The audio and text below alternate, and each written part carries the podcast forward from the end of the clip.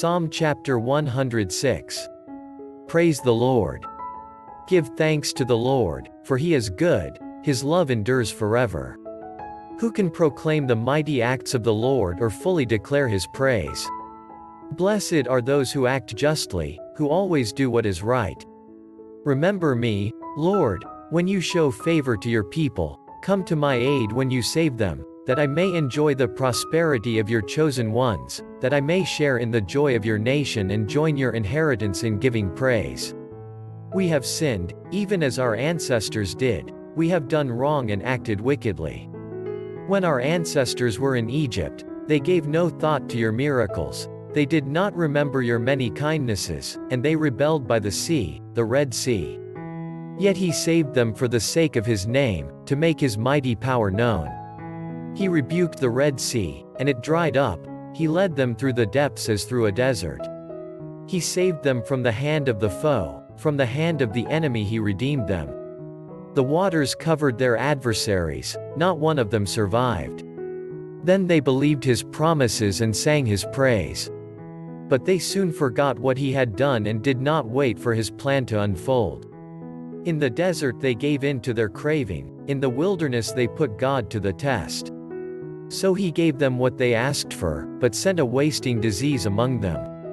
In the camp they grew envious of Moses and of Aaron, who was consecrated to the Lord.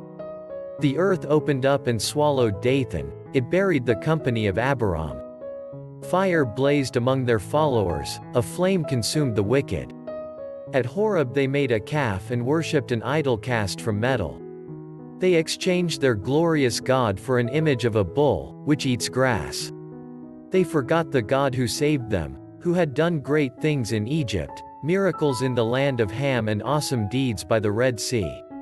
So he said he would destroy them, had not Moses, his chosen one, stood in the breach before him to keep his wrath from destroying them.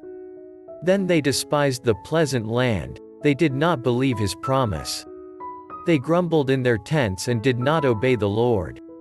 So he swore to them with uplifted hand that he would make them fall in the wilderness, make their descendants fall among the nations and scatter them throughout the lands. They yoked themselves to the Baal of Peor and ate sacrifices offered to lifeless gods, they aroused the Lord's anger by their wicked deeds, and a plague broke out among them. But Phinehas stood up and intervened, and the plague was checked. This was credited to him as righteousness for endless generations to come. By the waters of Meribah they angered the Lord, and trouble came to Moses because of them, for they rebelled against the Spirit of God, and rash words came from Moses' lips. They did not destroy the peoples as the Lord had commanded them, but they mingled with the nations and adopted their customs. They worshipped their idols, which became a snare to them. They sacrificed their sons and their daughters to false gods. They shed innocent blood, the blood of their sons and daughters, whom they sacrificed to the idols of Canaan, and the land was desecrated by their blood. They defiled themselves by what they did, by their deeds they prostituted themselves. Therefore the Lord was angry with his people and abhorred his inheritance. He gave them into the hands of the nations, and their foes ruled over them. Their enemies oppressed them and subjected them to their power.